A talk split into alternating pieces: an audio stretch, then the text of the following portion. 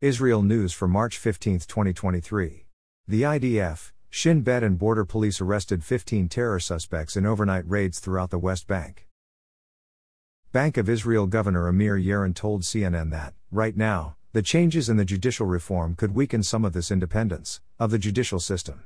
Moreover, the process itself is hasty and does not have a wide agreement in the public. Yaron said one of the reasons an orderly and broadly agreed upon process was important was to stop companies from directing investments away from the Israeli market, something that several major firms have already announced they will do.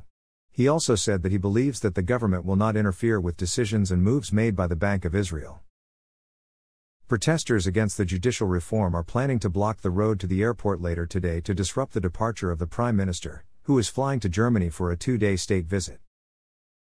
Israel's State Comptroller Matanyahu Englman said in a new report published Tuesday that an estimated 93% of at risk buildings in northeastern Israel will collapse in the event of a powerful earthquake.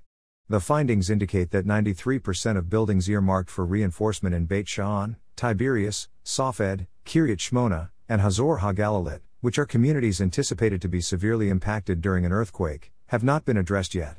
Also, 38 out of 54, or 70%, of schools that were previously found to not meet standards were also not strengthened yet. According to the report, it would take decades to safeguard all the buildings currently at risk from earthquakes if the current pace is maintained. Costs for reinforcement of at risk buildings and other protective measures were estimated at around 2.34 billion new Israeli shekels, $650 million. Devorah Paley, the mother of two young boys who were murdered in a Jerusalem terror attack last month, gave birth to a baby boy today. He is the family's 10th child.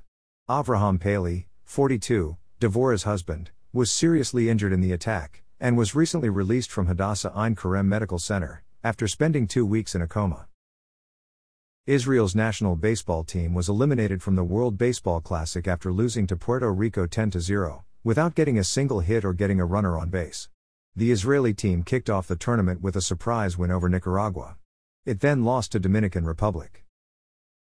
Thanks for listening to the Israel AM News Summary. To receive the Israel AM News Summary directly in your inbox, subscribe at www.israelam.com.